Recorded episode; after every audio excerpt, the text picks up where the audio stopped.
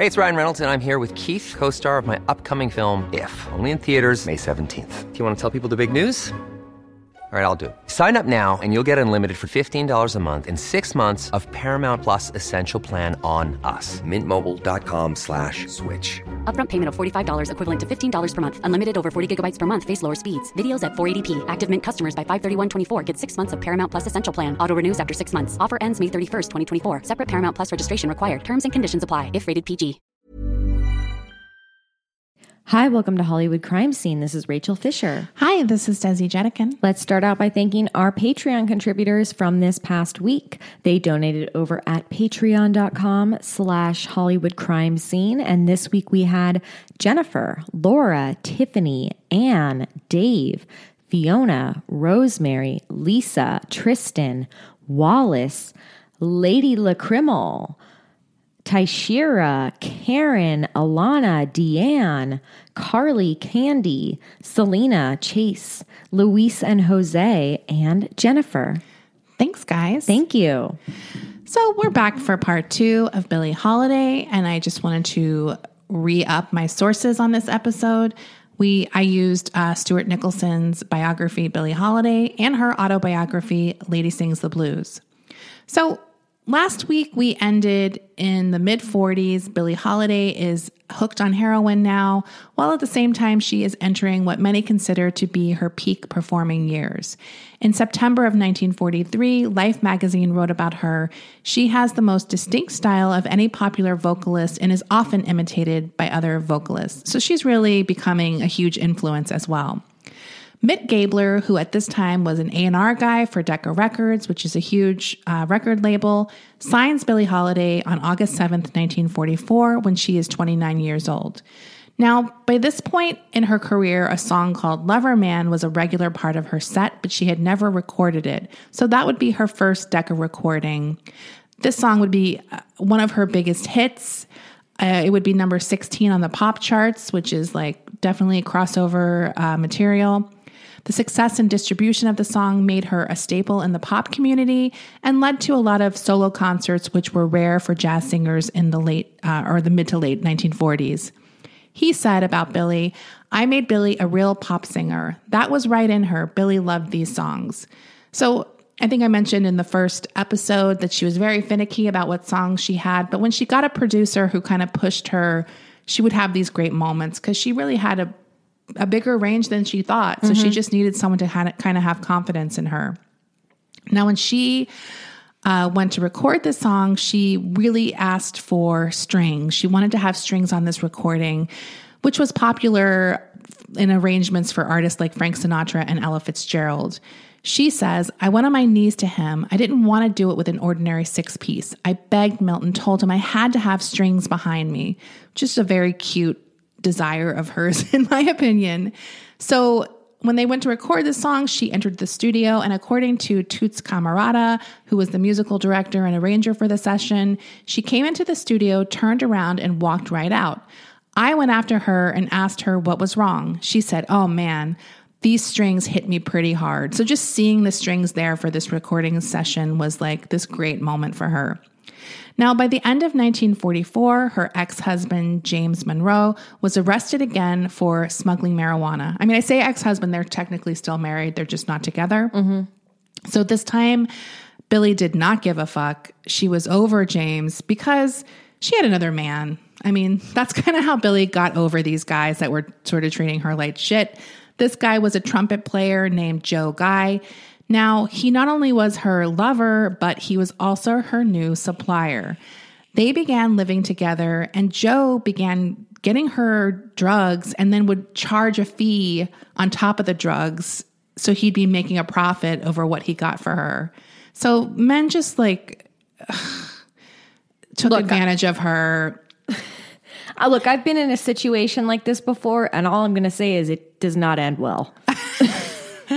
Is that a common thing where uh, someone it's like a finder's fee? Well, look, I I mean, they were according to the books I'm, I read, they were so over the top that even Billie had to know know she was getting screwed, but just kind of let it slide. I wouldn't say there was a finder's fee. All I'm saying is don't get involved with your drug dealer. Yes. So In 1945, she does have several successful um, performances on the West Coast. She begins telling friends that she is officially divorced from Monroe and has married Joe Guy. That turned out to be not true.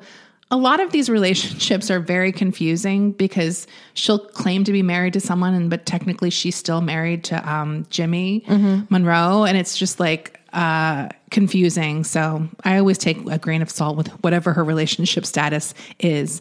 You'll you'll think she married someone, and then you'll find out like two chapters later that she finally got divorced. Right. From the guy, like you're like, oh wait, so I guess you weren't technically married to Right. this guy. Uh, yeah. So I thought this passage was pretty interesting. Um, so she is in LA for a while doing these performances, and she gets very sick on her trip back to New York. In her autobiography, she says this is the first time she experienced withdrawal symptoms. Now, in this other book that I read, the Nicholson book, they go on to kind of talk about how the, the the the difference between addiction and withdrawal. Like you can have a withdrawal symptom even if you're not addicted. Like I had that when I was hospitalized. I was on morphine and I got really sick when I got taken off of morphine, even in a sort of controlled environment. So he, this guy talks about, and I'll see if you think this is true, that it's sort of like a thing where at some point when an addict realizes their sickness is related to them not doing drugs, now they have two reasons to do drugs, like the euphoria or the fun aspect of it, and to make them not get sick. Well, yes, that's true. So so he thinks at this point that that sort of escalated her drug use because now she's like, well, I can't be sick. I have to uh, take more drugs to not get sick. Yeah, because the person who's look in my own experience, the person if you're not an, an addict or an alcoholic, uh, once you withdraw from the drugs physically, Yeah. that's it. Yeah. You don't need to do them again. But uh, an addict and an alcoholic in a sober state of mind is not a good place to be. Right. So I mentioned on the last show her addiction was kind of a secret, but now it's definitely becoming very well known. She's regularly missing gigs, she's showing up out of it, and she's being described more and more often as moody. Joe Guy is also an addict and he's blowing his opportunities, very similar to Billie, who is definitely more advanced in her career than he is. But he had a major gig playing trumpet with sax legend Coleman Hawkins. He failed up he failed to show up to a gig, and a young guy who had just moved to New York filled in for him. That guy was Miles Davis, and this gig launched his career basically. So he kind of missed out on this opportunity. I mean, Miles Davis would have been famous no matter what. Yeah. it definitely sucks. So Joe convinces Billie to start a big band with him, and she basically foots the bill for this. They set a tour up. I mean, this is a disaster from the get go. At this point, big band was sort of not as hot as it once was. It's very expensive to create a tour. You have to hire a lot of musicians. Yeah. You have to book all these gigs Dude, just lugging all those tubers around it's or whatever. It's expensive. So if you're if it's not as in demand, it's kind of like a bust from the start. Also, leading the band is two huge drug addicts. Like they're doing all of the booking, like doing everything. Yeah. At this point, music is not their thing that they're devoted to. It's heroin. Right. So they're missing engagements, bailing on contracts. And when they bail on a contract, they have to like pay the club. Like, Right. So they're underwater pretty quick. It's a fucking mess, this tour. I'm sure that they didn't even realize it. They're just like going through Right. and fucking up. And I'm sure everyone working for them is like, what the fuck? So on October 6, 1945, Billie and Joe come back from a gig and Billie feels something inside of her. She says to Joe that her mother has died. wow. He brushes it off, and the next morning they find out that it was true. Billie is obviously devastated. Her mother had suffered a stroke a week earlier and died that day that she felt that. She's very young, by the way. She's only in her early 40s. The uh, mother. The mother. Yeah. So, despite their up and down relationship, they had a real bond. And for the rest of Billie's life, especially when she was wasted, which was a lot, she would often choke back tears sometimes and say, oh. Duchess is gone. Like, so it just oh. always kind of stayed with her, this Yeah. loss. Many who knew her said she never recovered. And if anything, it made things much worse because she now relied even more on her romantic relationships to have that kind of support. And she had really bad taste in men. So she was always very vulnerable to abuse and exploitation because, I mean, she obviously has some psychological issues and dealing with relationships and intimacy. And then her addiction also made her vulnerable because Right. people could use that against her um, or get her in states where she wasn't with it and get her to sign things. And that happens a lot. So she also claims to have entered a two year depression after her mother died, which only increased her drinking and drug use. Of course, she had been uh, using drugs for a while and had been addicted for a while, but sometimes I and sometimes in the books, like she, you know, she gets investigated, and a lot of that happens. That she'll say that her mother's death um, was what caused her to increase her addiction. But I feel like a lot of people speculate that she kind of used that because she wanted some sympathy, but she wasn't getting sympathy. Like, so I don't really care why she's feeling it. I feel like she wanted to find a reason why it's not just that I'm a drug addict, it's because my mom died. Right. And I feel like that's probably a common thing. And I feel like that's a common thing with anything. It's like, give me some sympathy and I'm going to find a reason why you finally fucking help me. Right. Uh, so it's just really uh, sad. During 1945, she becomes the highest paid jazz performer in New York City. She did in that big band band tour finally at a loss and was performing regularly at a club called the Downbeat Club, where she was earning um, about $1,000 a week. But due to her drug habits and the bad men, she was always broke and still continuing to borrow money, even at this high salary. People who would see her at this point, especially those who hadn't seen her in a few years, would be shocked by the change in her look and her personality. By this point, Loverboy was a massive hit and had really elevated her to the next level fame outside of the jazz world. She had massive, um, critically praised concerts at this time at the Apollo and Carnegie Hall. So all of this stuff is coming together. She's like literally in the worst point personally that she, you know, she'll get worse, but like it's just a weird culmination of highs and lows. At this point, Hollywood also comes calling. So she finally gets cast in a movie.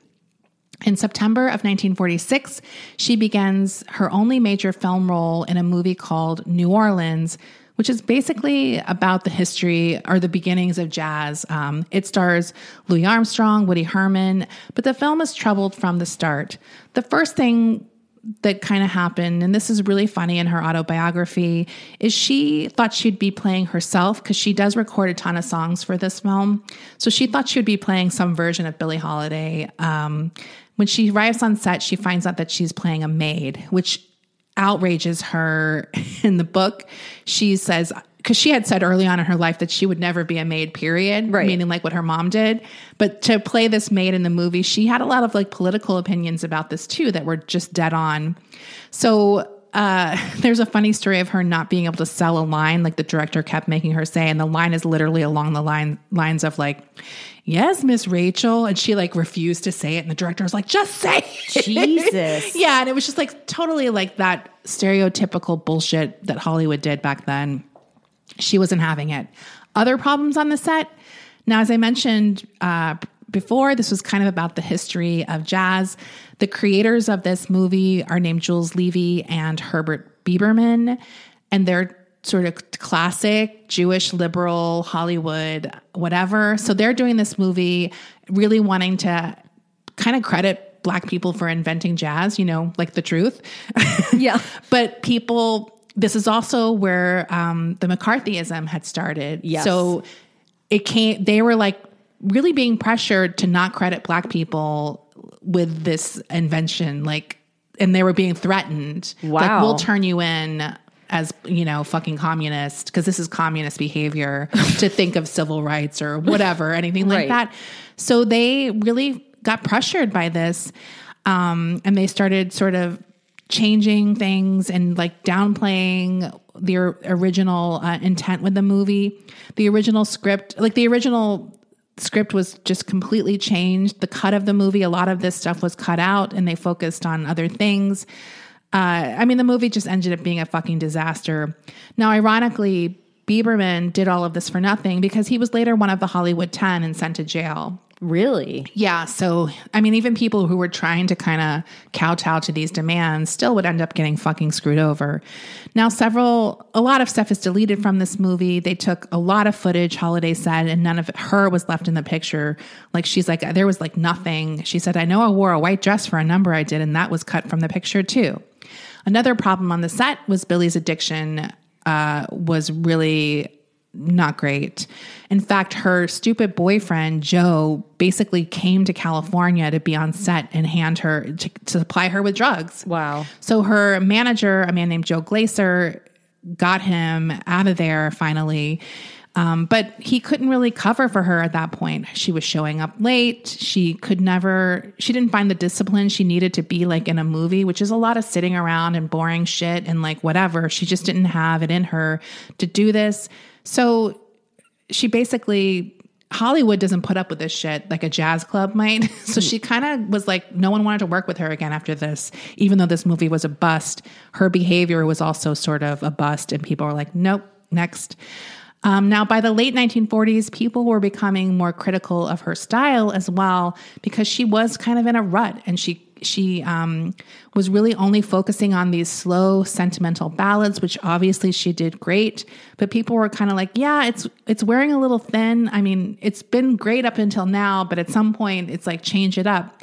Another person criticized a concert where it was like there was little variation in melody and no change in tempo. So she's starting to get I think this is all related to her addiction, obviously, because she felt comfortable. Uh, and I'm sure it was scary to change things up during these shows. She's probably just thinking, like, how can I get through it? Um, but people are starting to notice. She's also showing up to performances and recording sessions and really producing these lackluster vocals and unusable takes while recording. Like, she kind of managed to get away with it for a while, but now it's starting to crumble on her a bit. Uh, and all of this is happening while she is the most popular jazz singer in the country. Like she's constantly winning all of these, you know, whatever polls they have in Downbeat magazine and Billboard has like polls of girl singers. She's always like number one or number two. Her primary of source of income, the Downbeat Club, eventually closes down, and now she's in big trouble uh, financially. Her manager, Joe Glaser, finally confronts her about her drug use and gives her an ultimatum. So in May of 1947, she enters a treatment facility. After six weeks, she leaves the hospital cured, but her life on the outside has not changed at all. So she's basically getting off of drugs and just coming right back to the same situation, including Joe Guy, who is an addict and still using heroin. So she's very quickly back on heroin herself because she lives with the guy. Right. Now, another aspect of this time that I thought was I thought was kind of interesting, along with the McCarthy stuff, you have this co-evil entity uh, that's an early version of the war on drugs. So a major figure in this is a guy named Harry Anslinger. He was the head of the Treasury Department's Federal Bureau of Narcotics, which I'm guessing is kind of an early version of the DEA. Um, so this is a predominant leader of the government, and their one of their main goals is to stifle the black jazz community, in particular Billie Holiday. Now, President Truman at this time is doing these things to kind of advance civil rights for black Americans, but the Democratic Party at that time is still that Dixiecrat, you know, red state who are kind of like racist Democrats, basically at that time, they're really against all of these kind of civil rights legislation. This is kind of around the time when this party's kind of split or they, they change. Now, Anslinger despises jazz, jazz and all his, his all of the, the famous jazz players, which is such a like dork ass dick thing. like, who is this fucking nerd? Like, Right. Mind your he, business. He hates jazz music. He What is this? Footloose? yeah, it's totally footloose. And he like pals around with some pretty notorious figures like Joe McCarthy, Roy Cohn, who also hate the jazz community. I mean, they all, it's like, it's so obvious. Like, it's like, yeah, you guys all want to s- suppress blacks and Jews, basically. Like, it's like getting the communists. It's all people who were kind of left wing or whatever. And a lot of Jewish people in Hollywood I'm telling were you. that. I'm telling you, around this time, they doxed my grandpa in the newspaper. They fucking printed his address. Yeah. So, I mean, the government's doing this shit to these groups because they see it as like whatever. A threat to American values. yeah. values. So it's super fucking conservative and weird. Now, on May 16th, 1947, agents set up a stakeout in a Philadelphia hotel where Billie and her group are staying while she performs in a nearby club. She has a hunch something's going down when her driver pulls up in front of the hotel and she sees agents kind of swarming the lobby. She's like, immediately like get the fuck out of here. Like in her book it's kind of funny. She's like there's something really stressful when you're really urgent about getting the fuck out of here and your driver was kind of like what? They like didn't get the sense of urgency. I was like yeah you want someone who like knows immediately? Right. like let's get the fuck out of here. No questions asked. Because he's like what do you mean? And she's like no go. Now these guys are swarming around the um, lobby. Agents eventually get her room number. And this is uh, a quote from the agent. In the company of the lady who was seated at the desk, I proceeded to room seven. The door of the room is open, and I see two men that she's with in there packing suitcases. They give me permission to search the room. I look under the bed and find a package. The package was wrapped in a lady's stocking. Inside was a spoon, two hypodermic needles, one eyedropper, 16 capsules of narcotics, and nine and a half empty capsules. Later, chemical examination proved that the capsules contained heroin hydrochloride. So her chauffeur is taking her back to New York now. When they arrive at uh, the Grampian Hotel, where uh, she goes to do drugs, the cops find them there and basically arrest them or take them in for questioning. So Holiday is taken in for questioning and she kind of admits the heroin was hers. She's quickly arrested for possession of narcotics. Now, this is basically what that the new movie is based on is kind of this period and and this trial.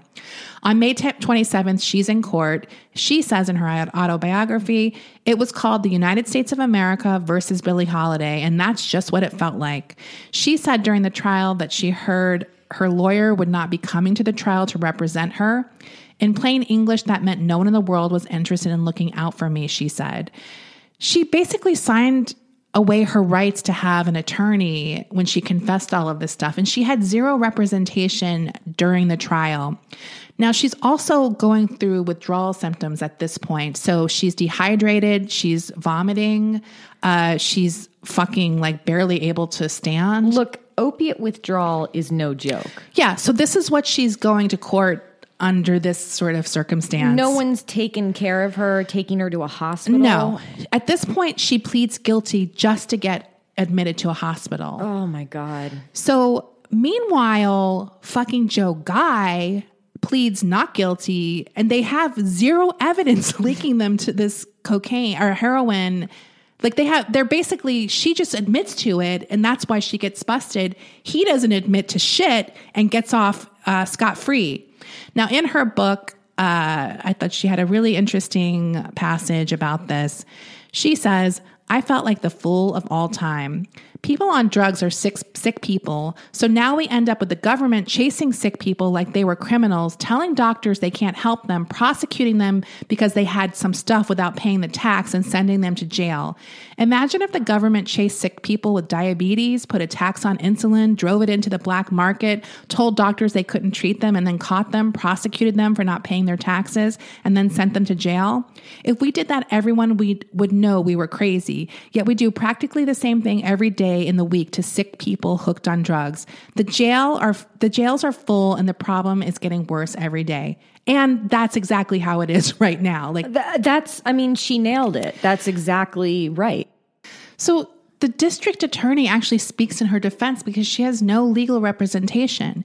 He says, If Your Honor, please, this is the case of a drug addict, but more serious, however, than most of our cases. Miss Holiday is a professional professional entertainer and among the higher rank as far as income was concerned. So it's kind of like, I don't know, giving her trying to make it more like, hey, this is a famous person. Like Right. I don't know. Giving her a pass. Yeah. Uh, she gets sentenced to Alderson Federal Prison Camp in West Virginia. She gets a year sentence. And the judge, I want to highlight this judge because he's a real piece of shit. During the sentence, he- like she will get help when she goes to prison, but he wants to he wants to make a point that she's going there as a criminal, not as a sick person who is getting help. Like he makes a point of letting her know that you're a criminal. It's disgusting. It's really disgusting. One size fits all seems like a good idea for clothes until you try them on. Same goes for healthcare. That's why United Healthcare offers flexible, budget friendly coverage for medical, vision, dental, and more. Learn more at uh1.com.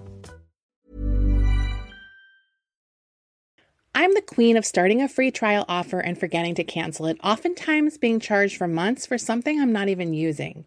If I asked you how many subscriptions you have, would you be able to list all of them and how much you're paying? If you would have asked me this question before I started using Rocket Money, I would have said yes, but let me tell you, I would have been so wrong. I can't believe how many I had and all the money I was wasting. With Rocket Money, I can see all of my subscriptions in one place, and if I see something I don't want, I can cancel it with a tap. I never have to get on the phone with customer service. They'll even try to get you a refund for the last couple of months of wasted money and negotiate to lower your bills for you by up to 20%. All you have to do is take a picture of your bill, and Rocket Money takes care of the rest. Rocket Money is a personal finance app that finds and cancels your unwanted subscriptions, monitors your spending, and helps lower your bills. Rocket Money has over 5 million users and has helped save its members an average of $720 a year with over 500 million in canceled subscriptions. It's definitely saved me money and now I can use that money to waste on things I do want. So stop wasting money on things you don't use. Cancel your unwanted subscriptions by going to rocketmoney.com slash Hollywood crime scene. That's rocketmoney.com slash Hollywood crime scene. This show is sponsored by BetterHelp. I've had a really stressful year with work and family stuff, and I know I'm not alone when I say I tend to push that stress down in order to get what I need done, done, and that only makes things worse. We all carry around different stressors, big and small. When we keep them bottled up, it can start to affect us negatively. Therapy is a safe space to get things off your chest and to figure out how to work through whatever's weighing you down. In the past, therapy has helped me navigate many situations from helping me to set boundaries to just becoming the best version of myself. If you are thinking of starting therapy, give BetterHelp a try. I love that it's entirely online, so it's convenient, flexible, and suited to your schedule. You just fill out a brief questionnaire to get matched with a licensed therapist, and you can switch therapist anytime for no additional charge. Get it off your chest with BetterHelp. Visit betterhelp.com slash HCS today to get 10% off your first month. That's betterhelp, H-E-L-P dot com slash HCS. So I think this scene is portrayed in the movie. She has a, a bad detox uh, experience when she's in prison. She does eventually get clean and has a relatively okay experience in prison. She uh, goes on to say that it was better than Welfare Island, like back in the day when she went to prison as a kid. She is released on March 16th, 1948. She gets out because of good behavior a little early. When she arrives at Newark, her friend, a pianist named Bobby Tucker, and her dog, Mister, were waiting for her. The dog leaped at Holiday so intensely it knocked her to the ground.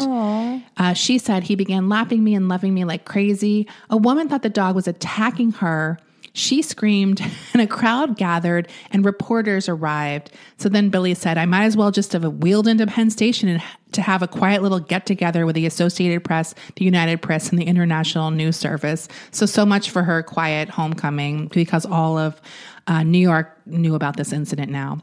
So, when she's uh, released, of course, everyone in her life was immediately putting her back to work. A comeback concert was planned at Carnegie Hall.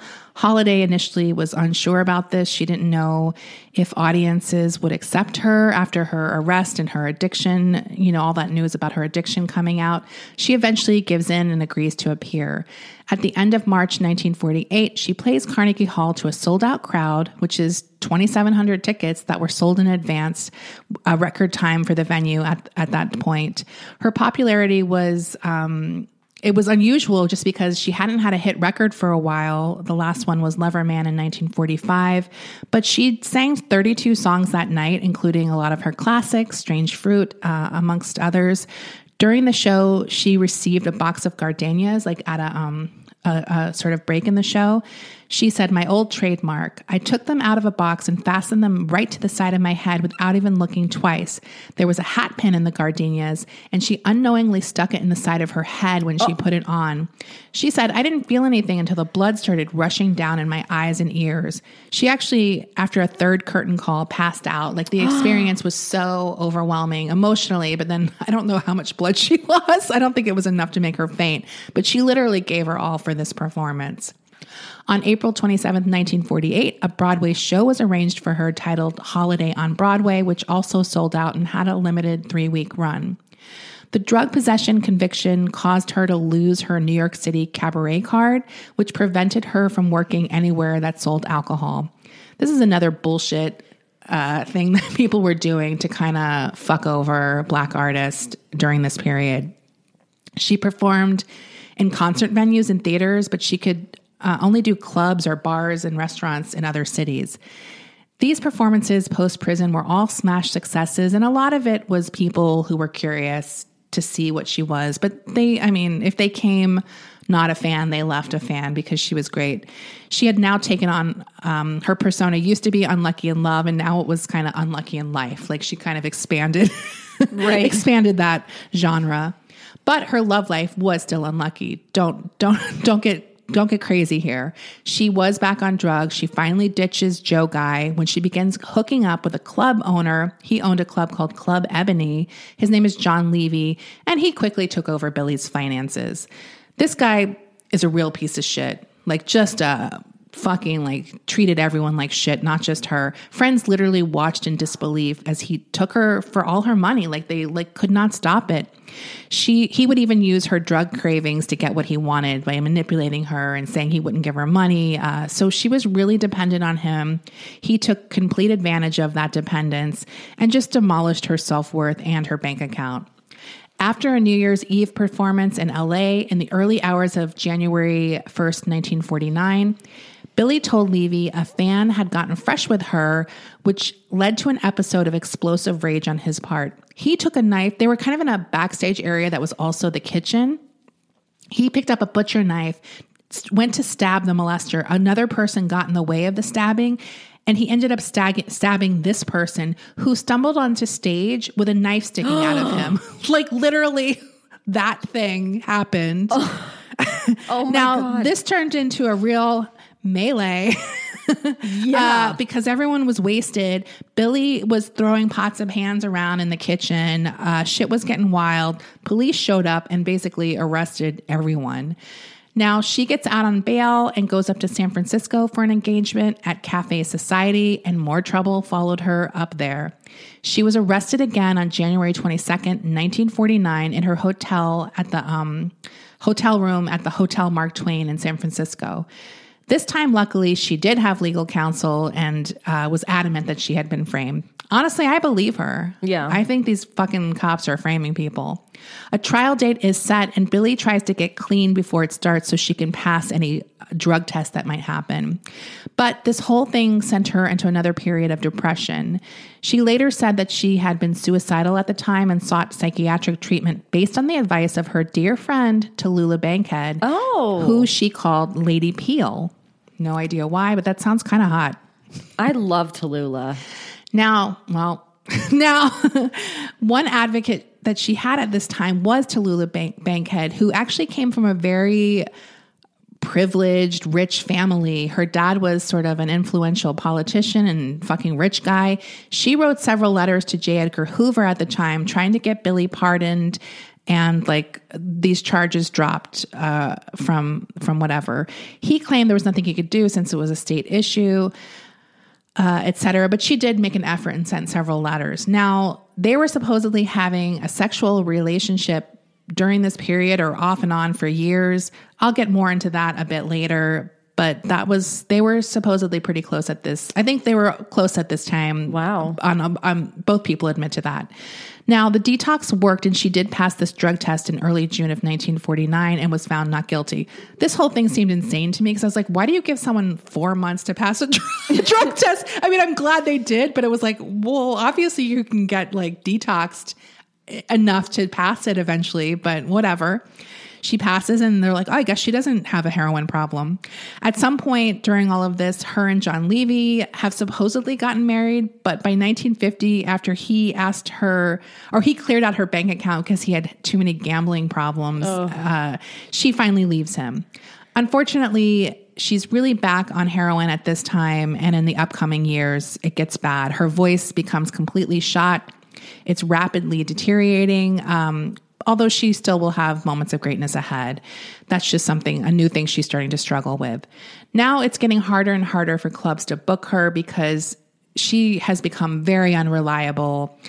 And not only that, when she shows up now, police presence is heavier because they are basically stalking her. And Yeah. they're like, oh, a drug addict's here. Let's see what's going down. Gross. So clubs don't want to like deal with it. They like don't want cops in their business because they're probably doing illegal shit too.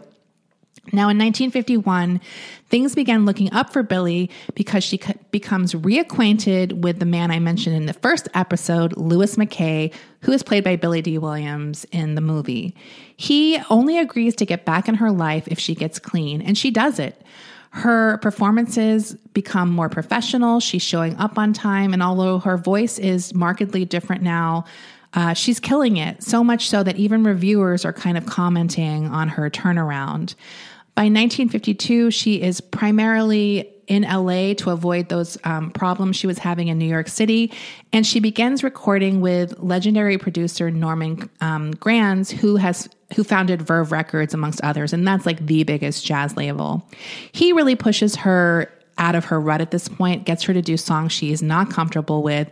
So much so that when she does it, she's actually so happy because she's like, I did it. Like, Yeah. it's such a great feeling. So I think she really needed that confidence boost.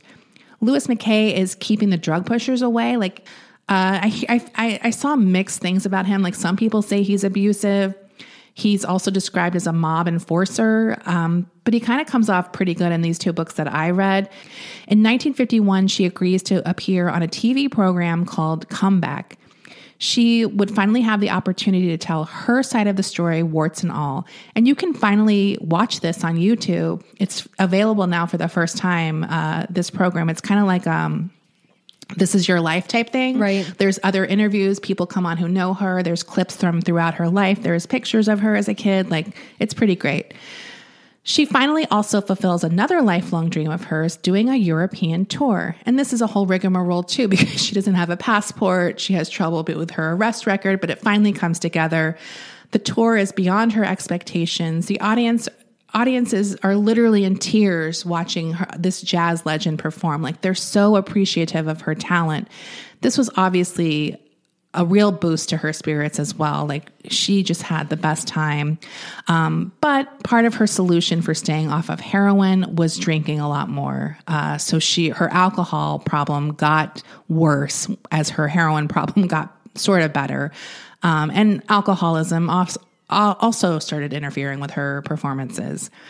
Um, that being said, she did have an amazing performance at the Newport Jazz Festival in 1954. At this performance, she is joined on stage throughout the performance by people who worked with her at different stages in her career. The audience went fucking nuts over this because it's like Teddy Wilson, like like from like the 1930s on, all of these people she recorded with. Most poignant, however, was when Lester Young walked out on stage. The two had fallen out because of her heroin use, so this reunion was obviously very special, and the audience gave a standing ovation. Just seeing them together and knowing that the feud was finally over was a great moment at this show. Now, she toured a lot that year and was kind of making peace with her deteriorating voice, finding ways to use it effectively. And although her chops were shot, she had lost a lot of her upper register in particular. The emotional aspect of her performances was deeper than ever, and that just really is its own thing. Like, I love her later recordings personally, but they definitely were controversial at the time. So she was kind of earning money at this point. Louis McKay began using that money to dabble in real estate, and he always put things in his name. So it was definitely kind of like, uh, you get nervous hearing that with Billie because you're like, no. Right. But uh, I mean, he seemed okay. It was McKay who convinced Billie to write an autobiography. Uh, he kind of was always pushing her to do these different money making endeavors, but she fucking needed money. So, I mean, good. She had gotten to know a New York Time, uh, a New York Post reporter named William Dufty, and he agreed to help her write it. Now, in 1955, Charlie Parker died of an overdose. And this really was a shock, like a shock wave within the jazz community because they're all doing a lot of drugs. Um, but he's obviously such a huge name. It was, he's, I think it was in his early 30s when this happened. And it really devastated the jazz community. His death led to a lot of reflection amongst the community who wanted to get clean. A lot of them wanted to get clean now. Billy did not really have that self reflection. Uh, her drug use, as I said, had lessened, but she um, was on the road a lot up and she would get home and drink but when she was on the road she would do start doing heroin here and there in the book they described it as being a chipper have you heard of that Uh-uh. a chipper is someone who occasionally uses heroin like not an addict i guess or not a constant user Right, but she's sup, sup, i mean she's, not she's doing she's full blown alcoholic too. Well, basically, she's coming home with Lu- to be with Louis, and she's like, "I just drink." Right, but on right. the road, she will partake a little bit. Uh, her u- use, though, obviously starts escalating. Of course. So, uh, yeah. After Parker's death, more people than ever were really trying to help her. In February of 19, 1956, she was once again busted for drugs while staying in a Philadelphia hotel, this time with her husband, Louis McKay, and it looks like he was using as well. Wow. So police found drug paraphernalia as well as heroin and cocaine. The couple were apparently doing speedballs. Louis said they were framed, but both of them tested positive for drugs or whatever, were both on drugs. I don't know what this incident is because there's no other incident in any of these books where he does drugs again in this kind of way. So maybe they were framed. I have no idea, but I thought it was kind of wild. Um, she once again enters a treatment facility, but pretty much bails after a few days because she has some performing engagements. Louis at this time buys stakes in a Chicago club and plan has plans to kind of make a showcase room where she'll perform exclusively. And Billie goes off to Vegas to like do some club dates there. In August of 1956, Lady Sings the Blues is published.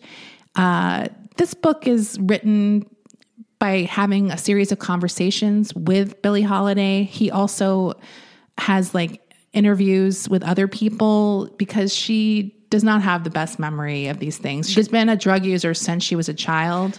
The New York Post writer who's Yes. So he has to find like information from other people who knew her throughout these years. Uh, which is like, I don't know. That probably happens a lot actually, because people can't remember everything that happens. Now, I thought this was pretty funny and I don't really know where to throw it, so I'm throwing it here.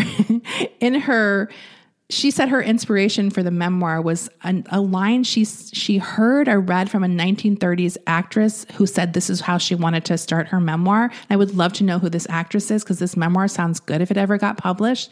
And the opening line for this actress was, "People say I'm an alcoholic, a dope addict, a nympho, and a kleptomaniac. Well, it's all true." I was like, who is this person? I need them like in my life. Like I need to know who that was. So if you know who that was, write us in, write us an email. Great first line. Now, a man named John Szwed wrote a book about her autobiography called Billie Holiday, the Musician and the Myth.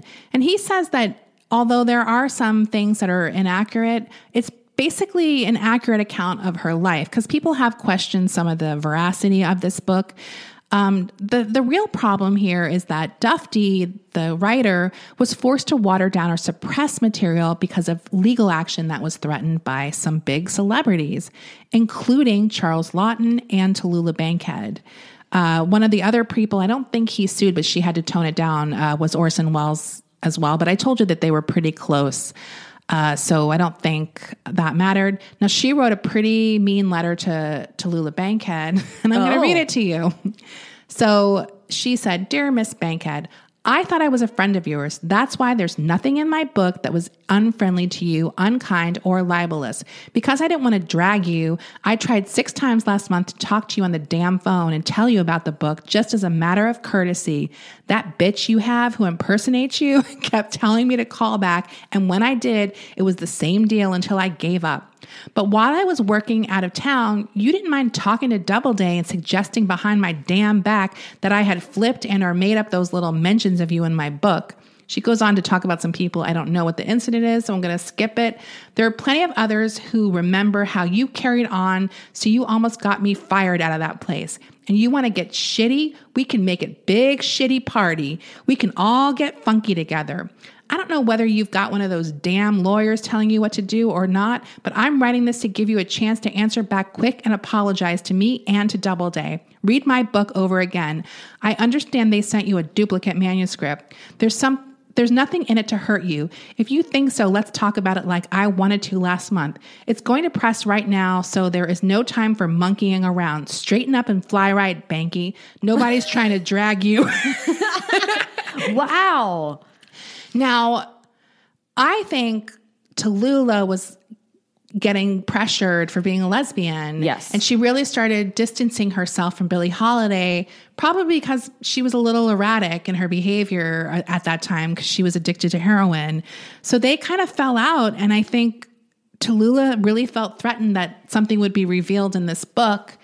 And I guess probably threatened her to not put anything in. And Charles Laughton as well. So I think the sort of dishonest parts in this book are because of these lawsuits that were threatened where she couldn't be 100% honest about mm-hmm. things that mm-hmm. happened her in her life. So, I mean, I'm not really like coming down on Tallulah because I definitely get at that time you could not be gay and right. like working in movies probably. So, yeah, pretty interesting though. I do think they had an affair. And Natasha Lyonne, by the way, plays her in the Perfect. movie. Yeah. Perfect. so to accompany her bi- autobiography, she released an LP called Lady Sings the Blue that was kind of like a combo, uh, like a companion piece to the book. And it was pretty well received. Uh, she got great reviews. Her people commented on her voice sounding great. In the fall of 1956, she had another successful Carnegie Hall engagement that was recorded and um, was created into an album. Now, the liner notes on this were written by a man named Gilbert Millstein, who worked at the New York Times at, at the time. And he gave it a pretty uh, great review. He also did the narr like this concert had narration to it, so he used narr- he used um, passages from her book and then she would sing a song. So it was like one of those type of shows, which sounds so fucking amazing. So he literally started it started the show with the first lines of her book, which are mom and pop were just a couple of kids when they got married. He was 18, she was 16, and I was three.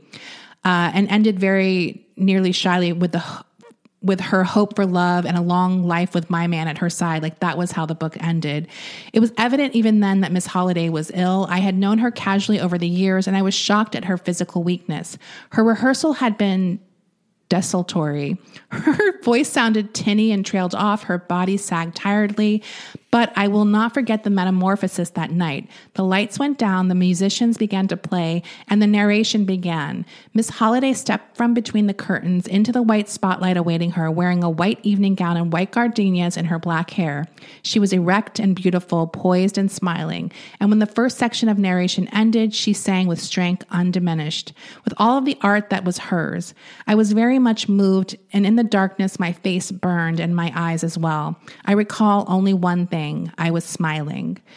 Now, another critic named Nat Hentoff, who worked at Downbeat magazine, also attended this Carnegie Hall concert and he wrote of her performance Throughout the night, Billie was in superior form to what had sometimes been the case in the last years of her life.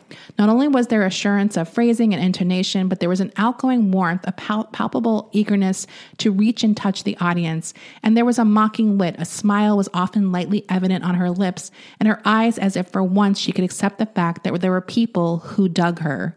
So I mean, she just had this great experience and like finally, I think it was hard for her to realize that the audience really loved her. Uh, and it seems like she kind of got that in this performance. Um, he also called her the greatest jazz singer alive. In 1956, uh, her ex, John Levy, dies. I think it was December of 1956. And in the early months of 1957, with drug charges still pending, she marries um, McKay because they wanted to ensure that they wouldn't have to testify against each other. So I think she was married to Levy because they were able to get married right away. They also met a lawyer named Earl Zaidins who they trusted with Billie's career. Now, the performance I mentioned on the last show, the one with Lester and Billy where they last performed together, also happens around this time. That is on a program called The Sound of Jazz. Um, the performance is a song called Fine and Mellow, which is one of her uh, classic uh, songs. And I think it's just a beautiful performance. Her face is just very joyful watching his um, big solo. Nat Hentoff, the same guy I mentioned earlier, was one of the producers on the show. And he commented that when Lester got up and played the purest blues I had ever heard, everyone was crying in the control room. Uh, now, in June of 1957, Louis McKay found out that Zaidins, the lawyer, had been supplying Holiday with cash, so she was fully hooked on heroin again because that was something he expressly forbid for forbade this guy to do. Like, don't give her fucking money. Like, and everything had to go through him. So she was desperate at this point when he found out because he always said that he would leave her if she ever became a heroin addict again. She she kind of admits to it all. She also say, says that her and Zaidins had participated in some sexual activity in order for her to get this money. She then also claims that Zaidins had tried to sodomize her. So obviously McKay is like fucking enraged I mean, he's mad at Billie, but he's also mad at this fucking guy that they let into their life. He confronts this guy. Uh, I don't think he kicks his ass, but it's pretty scary because this guy eventually runs off and calls the police. Um, they try to press charges against him, but Billie refuses to press charges, so there's nothing they can do. McKay at this point drives to Chicago to escape all of this, while in Chicago, he gets hospitalized for a bleeding ulcer and nearly dies. He's hospitalized for weeks, but refuses to go back to Billie until she's clean again. Now, she actually makes Zaidins her manager and caretaker at this point. He's just doesn't know what he's doing. He's not he's not a music business guy, uh, and he doesn't really care. He's incompetent. Uh, it was Zaidins who signed off on the album Lady in Satin, which is a very controversial album because she's so clearly in trouble while recording this album. And so people I think listened to it and were like it's it's kind of haunting. Yeah. Like she definitely sounds like someone who is in the need of help. Um at the same time for some people it has become one of her greatest achievements because although her voice is definitely shot in it it's one of her most emotional recordings ever. In fact, one of the people who were on, like a, a, producer on the album, said, After we finished the album, I went into the control room and listened to all the takes. I must admit, I was unhappy with her performance, but I was just listening musically instead of emotionally. It wasn't until I heard the final mix a few weeks later that I realized how great her performance was. This album is also named one of Rolling Stone's all time best 500 albums. So the appreciation for it is still out there. I definitely think it's just something some people find hard to listen to. Right. But it is its own thing. I listened to it today um, and I, I enjoyed it. I think I think the reality is my first experience with Billie Holiday were these later recordings. So I was more shocked when I heard the earlier ones because mm-hmm. I was like, oh wow, uh, I I heard the end. So with McKay gone, she moves into a sad little apartment and struggles to make ends meet. It's the beginning of the end for her. Her health really starts falling apart. And around the same time, her best friend, Lester Young, who is also ravaged by alcoholism and late stage syphilis, dies. That happens in March of 1959 and is obviously a huge blow to Billie. Now, she goes to his funeral, which was an emotional event. She thought she was going to be singing there, but Lester's widow and his family were there.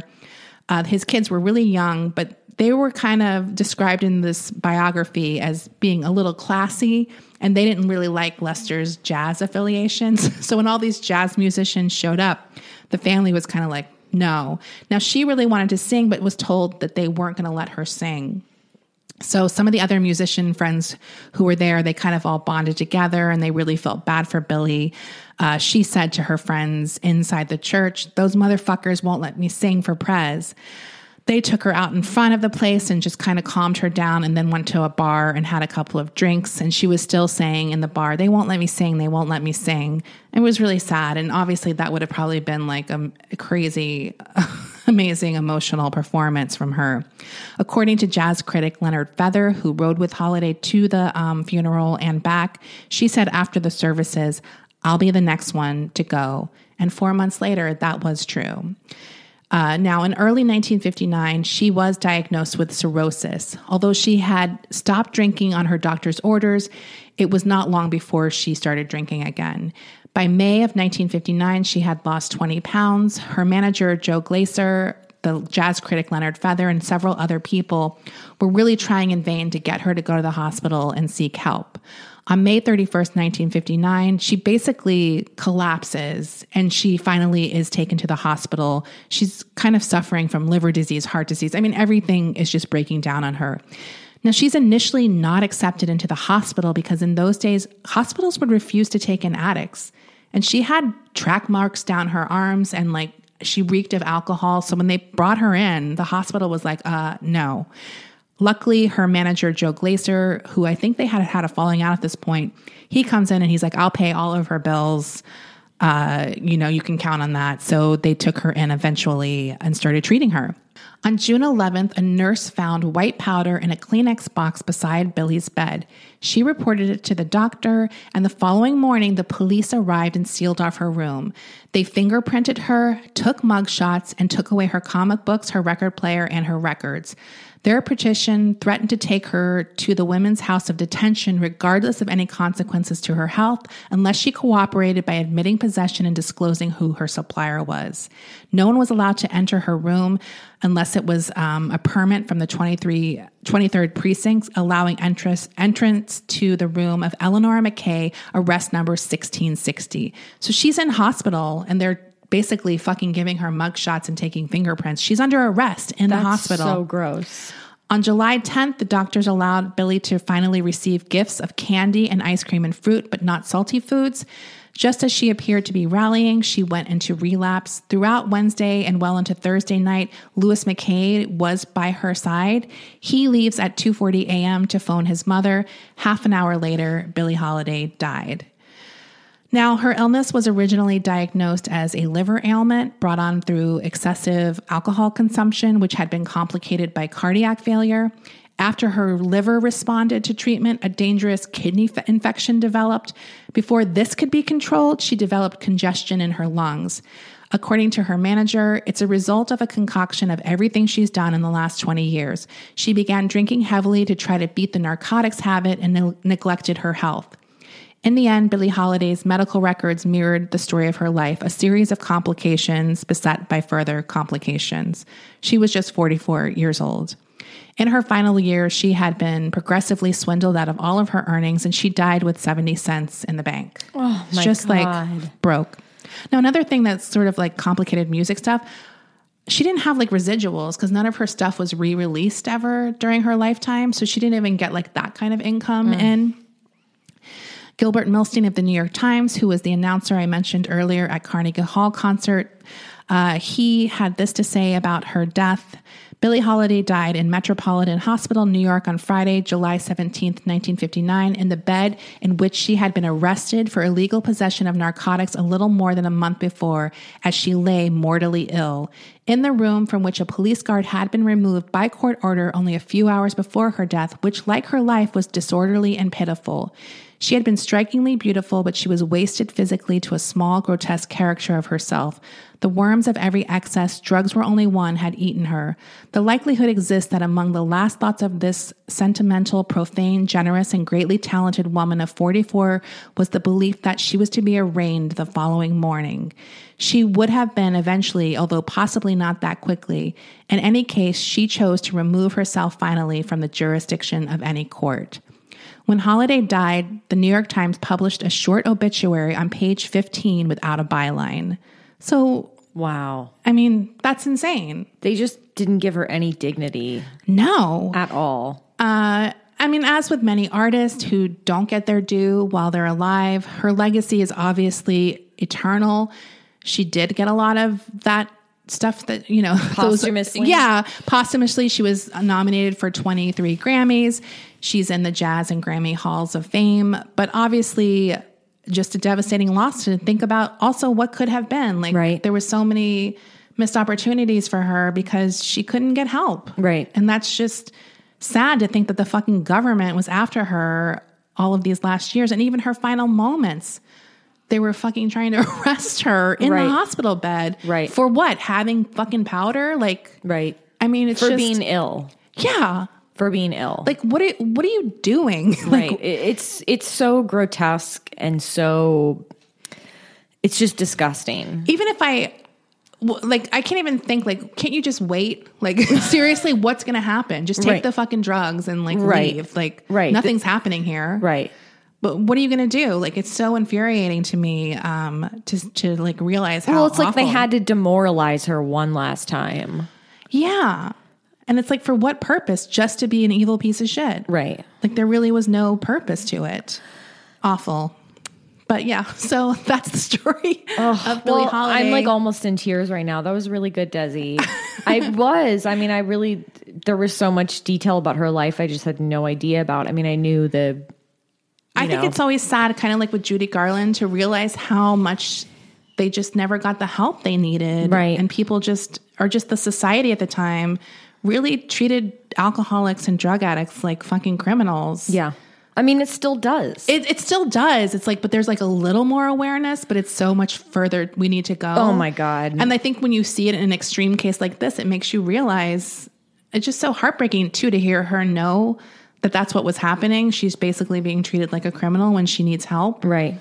Uh, and then when she tries to get help, it's like people still like Judy. It's like, no, you got to go work. You're Right. supporting all these people, and Yep. it's just like they don't have a chance. They want their money.